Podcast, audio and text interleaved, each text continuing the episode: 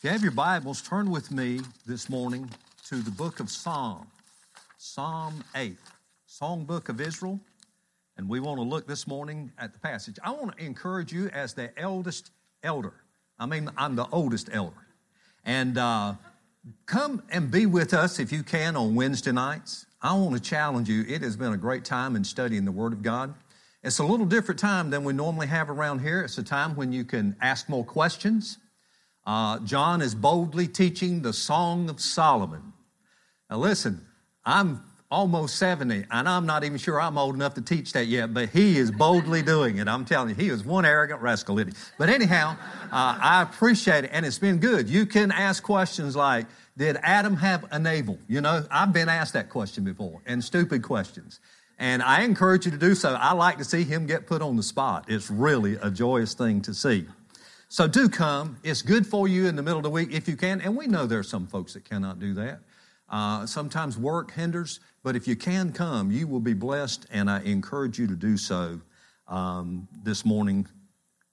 In this passage we're going to be looking at today, the eighth Psalm is a glorious passage of Scripture. Not many verses, we want to look at it and read the entire read its entirety. And we'll be speaking of the majesty of our God. Verse 1.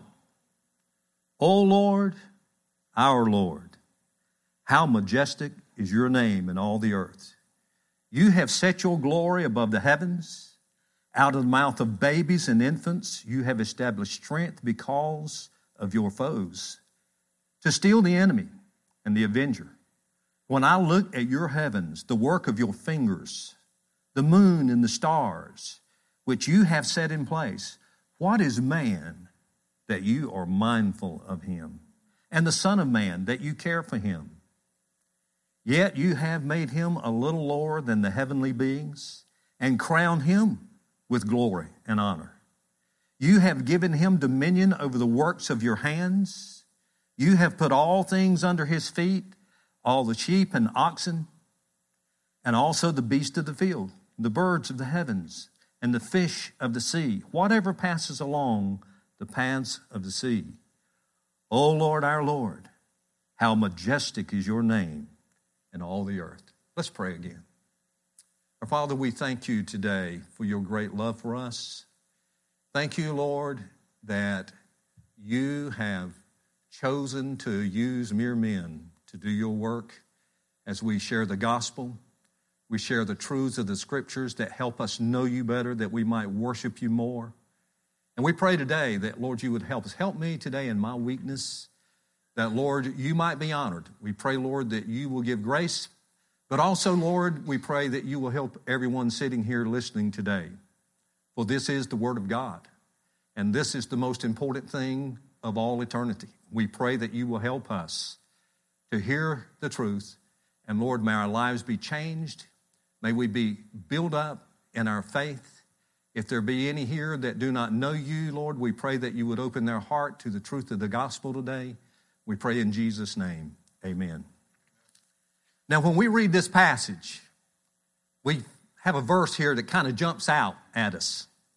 And it's found in more than one place in David's writings. It's also in the book of the New Testament, the book of Hebrews but it's the verse that, uh, verse 4, what is man that you are mindful of him? And that is a big question. And we're going to talk about that a little more in light of the scriptures here in a minute, but I just want to poke something at you to think about. I read this many years ago. Remember when I read this, it was 30 years ago. You'll hear some things in it that certainly point that out.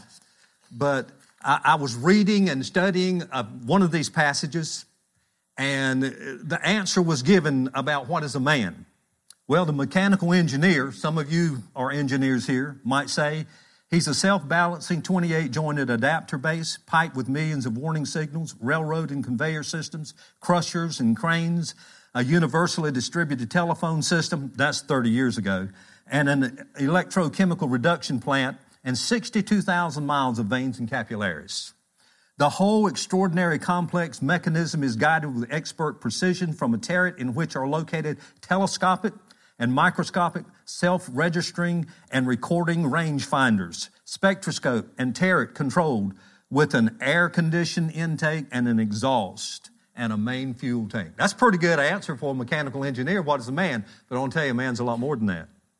Now, medical science, a doctor might tell you uh, he's a human skeleton made up of 206 bones. Attached to those bones are over 600 muscles and nerves, the central nervous system. The brain weighs approximately three and a half pounds, at least for some of us. And 10 to 12 billion cells with more connections than all the phone systems in the world, carrying approximately seven signals per second. The heart, about the size of your fist, beats up about a one, 101,000 times a day, pumping all the blood in your body through your heart every 60 seconds. That amounts to about 5,000 gallons of blood a day. Your blood makes up a trillion cells and takes oxygen to all the various parts of the body. No wonder we're so tired by the end of the day when you think about that. And then we notice in this passage, uh, David talks about the creation and the stars and all those things. And we have to think about uh, the place that we live here. When you think of the earth, you're riding the earth every day, it's spinning a thousand miles an hour in rotation. Now, some of you guys that fly those fast jets, when you're running a thousand miles an hour west, you're standing still. You ever thought about that? Think about that. But anyhow, at least in space. but anyhow, uh, also while we're spinning around a thousand miles an hour, we, we find through science that the whole earth is in a circular around the sun at the speed of 66,000 miles per hour, which is 18 and a half miles per second. And then we're also told by science, and I'm not sure how they knew all these things, but nevertheless, while that's going on, we're spinning around 1,000 miles an hour. We're going around in a circle around the sun at 66,000 miles an hour. The whole thing is moving through space, speaking of the Milky Way, at 43,000 miles per hour. Now, I want to tell you something. By the end of the day, you have gone somewhere, haven't you? It's amazing when we think about those things. And certainly, those things are exciting, but that's not what this passage is talking about. As a matter of fact, this passage really isn't talking about man so much, it's talking about God and his splendor. Notice this is one of those passages. Look at verse 1. O Lord, our Lord, how majestic is your name in all the earth. Look at verse 9. O Lord, our Lord, how majestic is your name in all the earth. It's pretty clear that this psalm is about the greatness and the splendor of God Almighty. And He is. I tell you, He is. And it's a wonderful thing. And by the way, it's not unusual that we find this in the beginning of a psalm and the end of a psalm. Even the Lord's Prayer Our Father, which art in heaven, hallowed be thy name. And then the closing words in that prayer, if you will. For thine is the kingdom and the power and the glory. That's the way it should be in our praying. We should open that way and close that way and realize that it is God who is great and not, not us. The names of the Lord in this passage. I love this uh, verse, verse 1 is a great verse. The, verse uh, the very first three or four words really stand out. O Lord, our Lord. Here we think about the names of the Lord. Also, again in verse 9, the word Lord in capital letters, as you see in your Bible, uh, that is the name Yahweh in the Old Testament, we think of God as we look at that passage of Scripture. It was not written out, it was always put in caps because the scribes and those in the Old Testament thought that might be taking God's name in vain by repeating it over and over and over in the writing. So they didn't. They did it out of uh, certainly respect for the Lord and His name. And that speaks of the Lord, the I am. Remember, Jesus got in the greatest trouble uh, in that day when he was dealing with the scribes and the Pharisees and all those when they wanted to know things about him, and he was telling them about Abraham. Said, Before Abraham was, I am. And he was ascribing to himself that name Yahweh, if you will, as we think of it. He's the I am, he's the self existing God. You know, I, I remember years ago hearing someone speak about creation.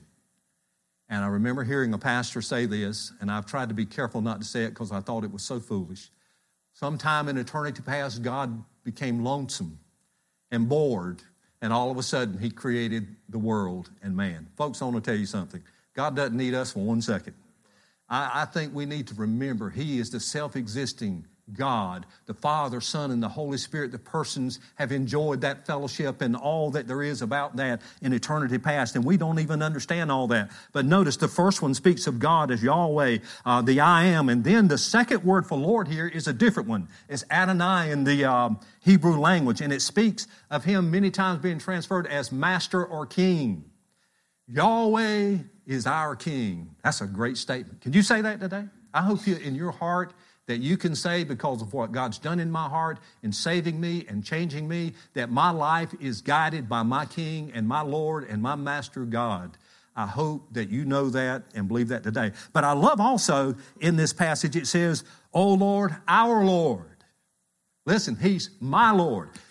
David was often doing this in Psalms. Psalm 23, that great shepherd psalm as we think of it.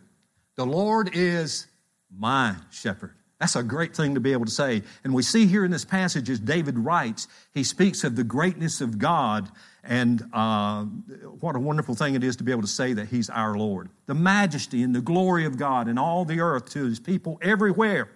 Now, when it speaks of this in this passage of Scripture, it does not mean that every person is saved or every person is trusting in the Lord, but there are His people that are scattered all over the earth and all over the world, and we see that and we understand that.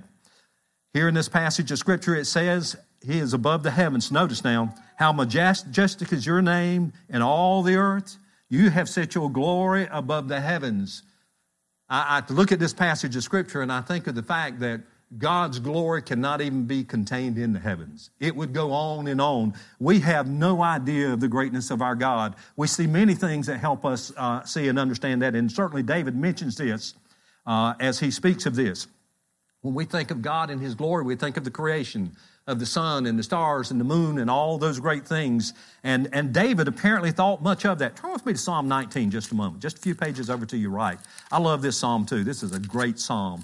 And uh, in this passage of Scripture, uh, David says, The heavens declare the glory of God, and the sky above proclaims his handiwork.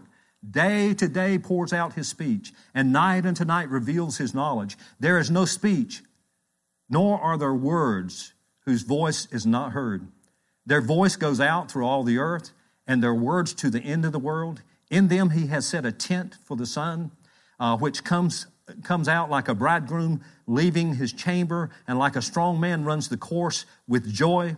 Its rising is from the end of the heavens, uh, and it circuits to the end of them, and there is nothing hidden from the heat. Here in this passage, David again is writing of the creation, and he's seeing God. By the way, we have just looked in the book of um, uh, Romans, as we look at chapter 1, as John so eloquently preached, and there in that passage it points out that the man who's not even heard the gospel from the scriptures, he's accountable to God because God speaks to him daily. Every day he speaks to him. As we uh, rise from the bed and we see the sun come up and we see all the things of creation, they speak of God's wonder and his greatness, and a man is responsible even on that basis. And certainly he still needs the gospel, but he needs to be seeking the Lord.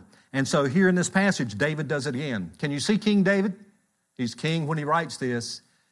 But as a young boy, he was somewhat a nobody in the family. You remember when Samuel, I'm reading Samuel, my private devotions now, and, and when Samuel uh, goes and gets the, the brothers of David and has them all marched out, and he knows none of them are going to be the king. God has not pointed out either one of them. And then he said, Do you not have any more sons? He said, Yeah, we have one out tending the sheep. And they bring him in, and he was the one very clearly. Old David at night, he would settle the sheep down after they had fed all day and had everything taken care of. And I believe he would sit back at night and he'd look across the glow of the white fur or wool, if you will, of the sheep out there. And then his eyes would turn heavenward. And on one of those starlit nights, listen, there were no street lights around to uh, kind of dim it. There was nothing there to stop it. And he would sit and he would look at the stars and he would think of how great God is. Man, all I want to tell you, as we think about these things and we look at the creation, we understand how clearly the God that created all this is of majesty. He is a great God. He certainly deserves our praise. Uh, as we think of uh, the things in which we look at sometimes, I, am not sure about science being right about a lot of these things, but James Johnson, in his um, commentary, says our galaxy, speaking of the Milky Way, looks like a cloud. But this glow is actually the light of 200 to 400 billion stars turning like a giant pinwheel some 100 light years across. And in the 20s, when Hubble come up with the telescope, they come to an estimation that this is one galaxy and there are approximately 170 billion galaxies. Can you imagine that? And by the way, think about this in this passage of Scripture. Here it speaks and it tells us in our psalm that we're looking at in verse 3 And when I look at your heavens and the work of your fingers, Listen, When God in the beginning created this and all these lights that are spoken of in the book of Genesis and the stars, and there are some even Christian leaders today that believe it's an expanding universe. I don't know if it is or not, but I can tell you what, it's real big. But God did it with his fingers. He didn't pull out the big cannons, you know, like Ray's got back there. I don't have them. And uh, do any hard work. Just with the work of his fingers, he flung the stars in space and put them in their place in their proper orbit. And listen, he did it as we would look at it, even for us, for the night stars to speak to us. And as we look at this, what a great thing as we think about God's creation and His splendor as the Creator. Here in this passage of Scripture, as you look at that, and I've done this before, I don't know if you've ever sat maybe at a night and looked out and thought about that, how great it is. You feel like an awful small spot when you think of how great this universe is and how big it is. And then there's the creation of man in God's image. Look at verse 4 with me. What is man that thou art mindful of him? And the Son of Man that you care for him? Yet you have made him a little lower than the heavenly beings, speaking probably of the angels, and crowned him with glory and honor, and given him dominion over the works of your hands. And you have put all things under his feet, all sheep and oxen, and then the beasts of the field, and the birds, the fish of the seas, and all these things. Here in this passage of Scripture, it speaks of God's creation of man and his descendants. The first thing that we find in this passage that stands out is that we're created in the image of God. Listen, now I appreciate all the animal kingdom, and I'm amazed when I look at many of the creatures today. I always wanted a sloth. I, I, I want to at least see one and hold one. I just think I would love to do that. I really do. I think that's the coolest creature on the earth. But I want to tell you something. We're very different from all of them. I know scientists to say, say we're all animals. I don't really look at it that way. Now, there's a time in my life, and I'm ashamed to say I acted like one. But listen, we're very different. We're created image of God. Listen, we're thinking, feeling, acting beings. You say, well, so are some animals. Oh, no, not in the same way. We're very self-conscious about who we are, where we came from. It don't matter if you're a believer or not. You've got to think about those things. We're creative. It is amazing what God has allowed us to do, even in our fallen state. By the way, before Adam fell, have you ever thought about the fact in one day, when God created all these creatures on the fifth, the sixth day, and then he, he reached down to the dust of the earth when he was done, and he formed him, and then he brought him forth, and in one day, Adam named every one of the species of the creatures. Now that amazes me. That blows my mind that this man, in his first day, without learning anything, was able, with his mind that was not tainted with sin at this time, to name all the species in a day. And by the way, we've been able to do many things, wonderful things, and some things have been good. But unfortunately, when God is not glorified in the things we do, they begin to be perversions. And we have seen that in our life. We've seen the splitting of the atom. This is not the first time an atom has been split. I'm sure God split many of them before, doing creation, whatever things He's done. But I want to tell you, uh, the problem is once we split an atom, we think of evil ways to use it sometimes. And we're fearful today because of that. That's why we have a great military. We're concerned about those things. We're concerned about all those things. Man has done so many things. I just think of people like Isaac, not, not Isaac, George Washington Carver. You got me off track this morning, brother. Uh, George Washington Carver was a horticulturist. I hope I said that right, Kira. If I didn't say that right, ask Kira. She'll tell you how to say it. That's her. But anyhow, uh, what a man. What a man as you, as you think and go back. I've seen two documentaries over the last year about him, and I'm amazed at the things this man, he said he was too busy to have a wife. He just didn't have time and said she wouldn't put up with the flowers and the dirt all over the house, so he just wouldn't get married. And he spent his time studying and studying plants. And listen, he come up with the idea of crop, crop rotation. He's the one got it going. Uh, back in the day when the Southerns were planting nothing but cotton year after year and it was ruining the grounds, and, and he encouraged, especially, he had an opportunity with the black farmers to help them to see that if they would rotate their crops, it would put back nutrients they were taking out year after year. And man, changed the whole farming system and all the use of peanut. I'm so glad for peanut butter. I don't know about you, I eat it every day of my life. That and apples are the two main things you need to eat every day of your life. But anyhow, uh, think about all the things this man was able to do. Henry Ford was a close friend of his, became a close friend because he saw how wise and smart this man was and how God had used him. Maybe Henry Ford didn't look at it like that, but we do, and, and helped him see so many things. He thought about biofuel way back in the early days of the vehicle. And Henry Ford was greatly interested in this. But I'll tell you one of the things about George Washington Carver that I like more than anything I saw on it. It just thrilled me. At the end of his life, he began to read all, receive all these accolations and, and all these, uh, you know, great things. The president spoke to him and, and spoke well of him, and they gave him citations, and, and it was wonderful. But every time they had him up to speak, here's how it went. He would speak a few words of thanks to the people who had done this, but he always ended this conversation this way. But I want you to know the things that I've been able to do, I've only been able to do them because God Almighty has given me the wisdom to be able to do it. Some of his cohorts in that day, his colleagues, I heard one speaking of that, and he said that did me so bad that he would not take credit for what was going on. Now, I want to tell you, there's a man that understood who he was and who God was. And here in this passage of Scripture, that's what David's doing. David's speaking of the majesty of God, if you will, here in this passage of Scripture. He understood splendor. And listen, notice, it says that he created man in his own image and give him glory and splendor. And that's what he's talking about the fact that he is, in a way, like God. He thinks, he feels, he acts. He thinks he's a creator in some ways. And certainly we see that in man. But we understand as we look down on earth today, it's far different than it was in the day of creation. Man has fallen into sin, and his creative powers are failing. That dominion he was to have over the earth and all the things, and we have learned much of that. We fly in the skies, we travel. Uh, in many ways that we never dreamed that we could travel. Uh, we go out in the seas and we see the blue whale that God created. I don't know if you've ever looked at that. Just get you, go on the internet and look at it. This dude eats more food than we weigh in this room a day. It's amazing to me to look at some of the creatures that God has created, and certainly uh, we think of that. And so, as we look at man here, we see him created in the image of God.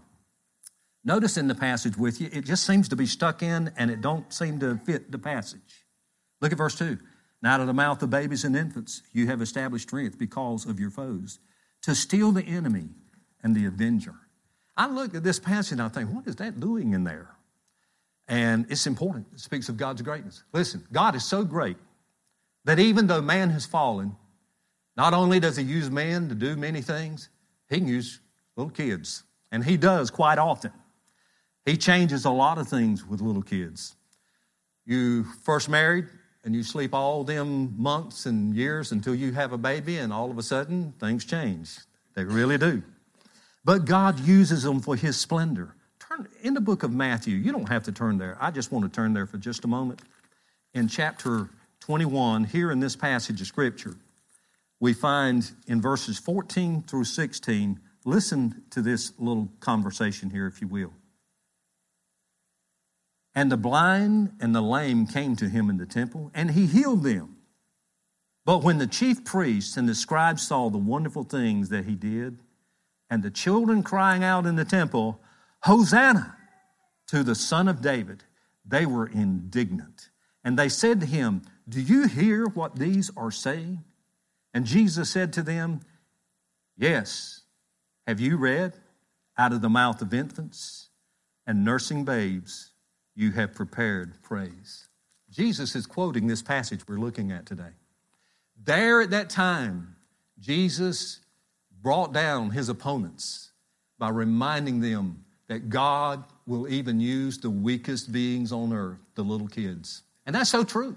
Listen, that's true in so many ways. How many times, as a parent, have you done something and you know you've taught your kids not to do that, and all of a sudden, they just very sweetly come up and speak to you about that. Now, I want to tell you, that's troubling sometimes. And I've been embarrassed quite a few times by my kids because they were right. And I've tried to get them back all I can ever since I've, they've grown up. But nevertheless, that does happen. That happens often. Uh, Larry Simpkins, who's a friend of mine in Tennessee, his daughter, we've been praying for April. When she was a little girl, I'll never forget, uh, he told me one day, he said, Man, said, I've been having a rough time. I've been going through so many trials. He said, Even my kids. He said, My daughter April, I was going through something, trying to deal with it, and said, I acted terribly. And said, My little daughter, and she was very young at the time, looked at me and said, Daddy, I think you might have failed that test. You're going to have to take it again. How often does that happen? God can speak through little ones. And he even speaks through newborns. It's a wonderful thing, that new baby that's come in. That is such an exciting thing. A brand new human being. I say that all the time because that just it blows me away. As I see a brand new kid. I remember when Dina was born. When Dina was born, brought home our first kid, scared to death. Everybody and his brother came on the first day, and I could have shot them. We were so nervous, we didn't know what to do with this kid, and they wanted to hold this kid, and we're passing this little kid around, and I'm thinking, man, this is hard. When poor Janice, she just nearly went all to pieces. But in those early days, when I'd come home from work, I would take her and hold her, my little baby, in my arms, and um, give her a break, give Janice a break. And during those days, I remember sitting there on that couch. I was lost. I was not a Christian. And holding that baby, sitting and thinking, man, I sure don't want this little girl to do some of the mess I've been doing in my life. Don't want her to live like me. I didn't know the Lord, but I knew there were some things right and wrong. And I'm sitting there, and it has dawned on me. It's as if God has spoken to me, and that was about a year before I got saved. God began to work in my life, even during that time, and reminded me no matter what you tell one of these little people, they're going to do what you do, probably. And I'll tell you, God spoke to me through this infant in my arms, sitting there that day, and reminded me of my responsibilities. As I look at this, He also uses us in our times of weakness. I love the Apostle Paul's writing in 1 Corinthians. I taught 1 Corinthians uh, before, uh, years ago, before I ever really understood what was being said in the end of chapter 1. There, Paul says, You see your calling, brethren? By the way, the Corinthians were among the Greeks and they thought they were the greatest. They thought they were the smartest. They had all kinds of wisdom. And there in that passage, the Apostle Paul warned them, says, Listen, um, God confounds the wise who, in their what they think is wisdom, are very wrong. And by the way, he goes on in the chapter says, hey, if they'd been so wise, they would not have killed the Lord of glory and put him on the cross. And he shows the weakness of men. God's not called many mighty. He's not called many wise. He's not called many of the various things we think of as being so great, simply because God's going to get the glory because he's the one that deserves the glory. And there in that passage in that last verse, he says that no man will glory in his presence. And I'm here to tell you something. Every man and woman and young person that stands before God, if you are saved, you will not speak of how good you were that you believed the gospel. You will thank God as you fall on your face before Him and thank Him for opening your eyes and helping you see Jesus Christ as who He was, the Savior of this world. And I'll tell you, you give Him the honor and the glory. He uses the weak things. Paul talked about this in his own ministry. In 2 Corinthians, in chapter 12, there in that great passage of Scripture, uh, there were others calling themselves apostles, and they were greater than Paul. And Paul admitted, yeah, in many ways they probably are. Uh, I'm small, and, and I approach you, and my speech is not eloquent like a lot of others. And Paul even had some sickness, and we're not sure what it was, but it probably stood out. I have read some scholars that said it was probably an eye disease that made him look very perverted, possibly even when he was speaking. I'm not sure what it was. But Paul had confronted the Lord and said, Lord, I, I, need you to heal me of this. And three times, and the Lord said, No, my grace is sufficient. And there, Paul said, In my weakness is when I am strong. And he's speaking of the fact that God uses those that are weak many times and uses them in such a great way. And it brings him glory. That's what this psalm is all about. Oh Lord, our Lord, how majestic is your name and all the earth. God's answer to man's fallenness is an important one. Turn with me. I will ask you to turn to Hebrews with me, chapter 2. I love this passage of Scripture. I love all of the book of Hebrews. I love verses 5 through 9. I don't have time to read a lot, so I just want to read these verses. Here he is speaking of Christ. Seems like the theme of the book of Hebrews is Christ is better. And by the way, we know he is. He is the answer, not the law. You can't keep the law. You failed the law. If you think you've been good enough to get to heaven, you're going to be very sadly disappointed. Here in verse 5, he says, For it was not to the angels that God subjected the world to come, of which we are speaking. It has been testified somewhere What is man that you are mindful of him? Huh, here's this verse again. And of the Son of Man that you care for him. You made him a little lower than the angels, and you have crowned him with glory and honor, putting everything in subjection under his feet. Now, in putting everything in subjection uh, to him, he left nothing outside of his control. At present, we do not yet see everything subjected to man, is what he's saying here. But we see him who for a little while was made lower than the angels, namely Jesus, crowned with glory and honor because of the suffering of death, so that by the grace of God he might taste death for everyone. It's a great passage of scripture. Now he said, Listen, in the creation, God created man and created him gloriously that he could rule and subdue all the world and use it as he so saw fit. But sin entered in. And though he has seemingly, to some degree, subdued some things, all things are not. Didn't turn out right because sin entered into the picture. And now man uses much of his abilities for things that are wrong. But it says, listen, God created another man. He's called the second Adam. In just a few weeks, John's going to take us to the book of Romans, chapter 5, and it's a great chapter. It speaks of the first Adam and the second Adam. The first Adam is the one we've read about this morning in the garden. That though he was created in the image of God and he was given dominion of all the world and the things therein, he failed in that. But then God reached down and created the second Adam. Jesus Christ, born of a virgin, no sin in him in any way. And Jesus did what Adam failed. The Father spoke from heaven in the, in the hearing of other people, three different times recorded in the New Testament. This is my beloved Son in whom I'm well pleased. Now, I want to tell you something. God can't speak down and say that about James Sasser. Now, I don't know about you, but I suggest he probably can't say it about you. But Jesus kept the law perfectly, the very intent of the law, because he gave it and he could keep it. Jesus walked on water. Jesus calmed the winds. Jesus sat on and rode into the city on a ass colt that had never been broken. Try it. It won't work. Listen, Jesus was able to subdue everything. And see, the one thing especially man realizes he certainly has no dominion over is death. In the day that you sin, he told them in the garden after he created them and put that tree in the midst of the garden, in the day that you disobey me and partake of that fruit, you will surely die. And they did. They died right then. You said, no, the story tells they lived on. Uh, physically, yes, but spiritually, they died that day. And there, they had been freely open with God without any clothes around one another. And all of a sudden, God comes down in the cool of the day as He had, and He cannot find them. Well, He could find them. He knew exactly where they were. He wanted to help them see where they were. They were lost. He had to seek them out. He had to go find them because they were now ashamed of their nakedness. And then God asked them, Have you done not done what I told you not to do? And they did. And listen, but Jesus fulfilled all that, and Jesus did something for us that is so wonderful.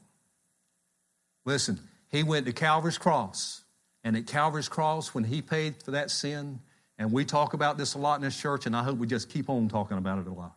There on Calvary, Jesus paid for every sin that every man and woman and young person that will put faith in Him and trust Him, He totally paid for every sin that you've ever committed or ever will commit. And listen, if you and I will put our faith in Him and our trust in Him and want Him to be Lord and Master of our life with that attitude, He will save you. And listen, you're going to lay this body down. You say, That troubles me. Wait till you get my age.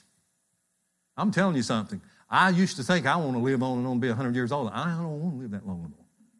Listen, if it continues to go downhill, and Ray says it is, he's much older now, but if it continues to go downhill like it is, um, you'll be glad to lay this body aside and you'll be able to say what I say to people oftentimes when we talk about death. Listen, heaven is no threat to the believer.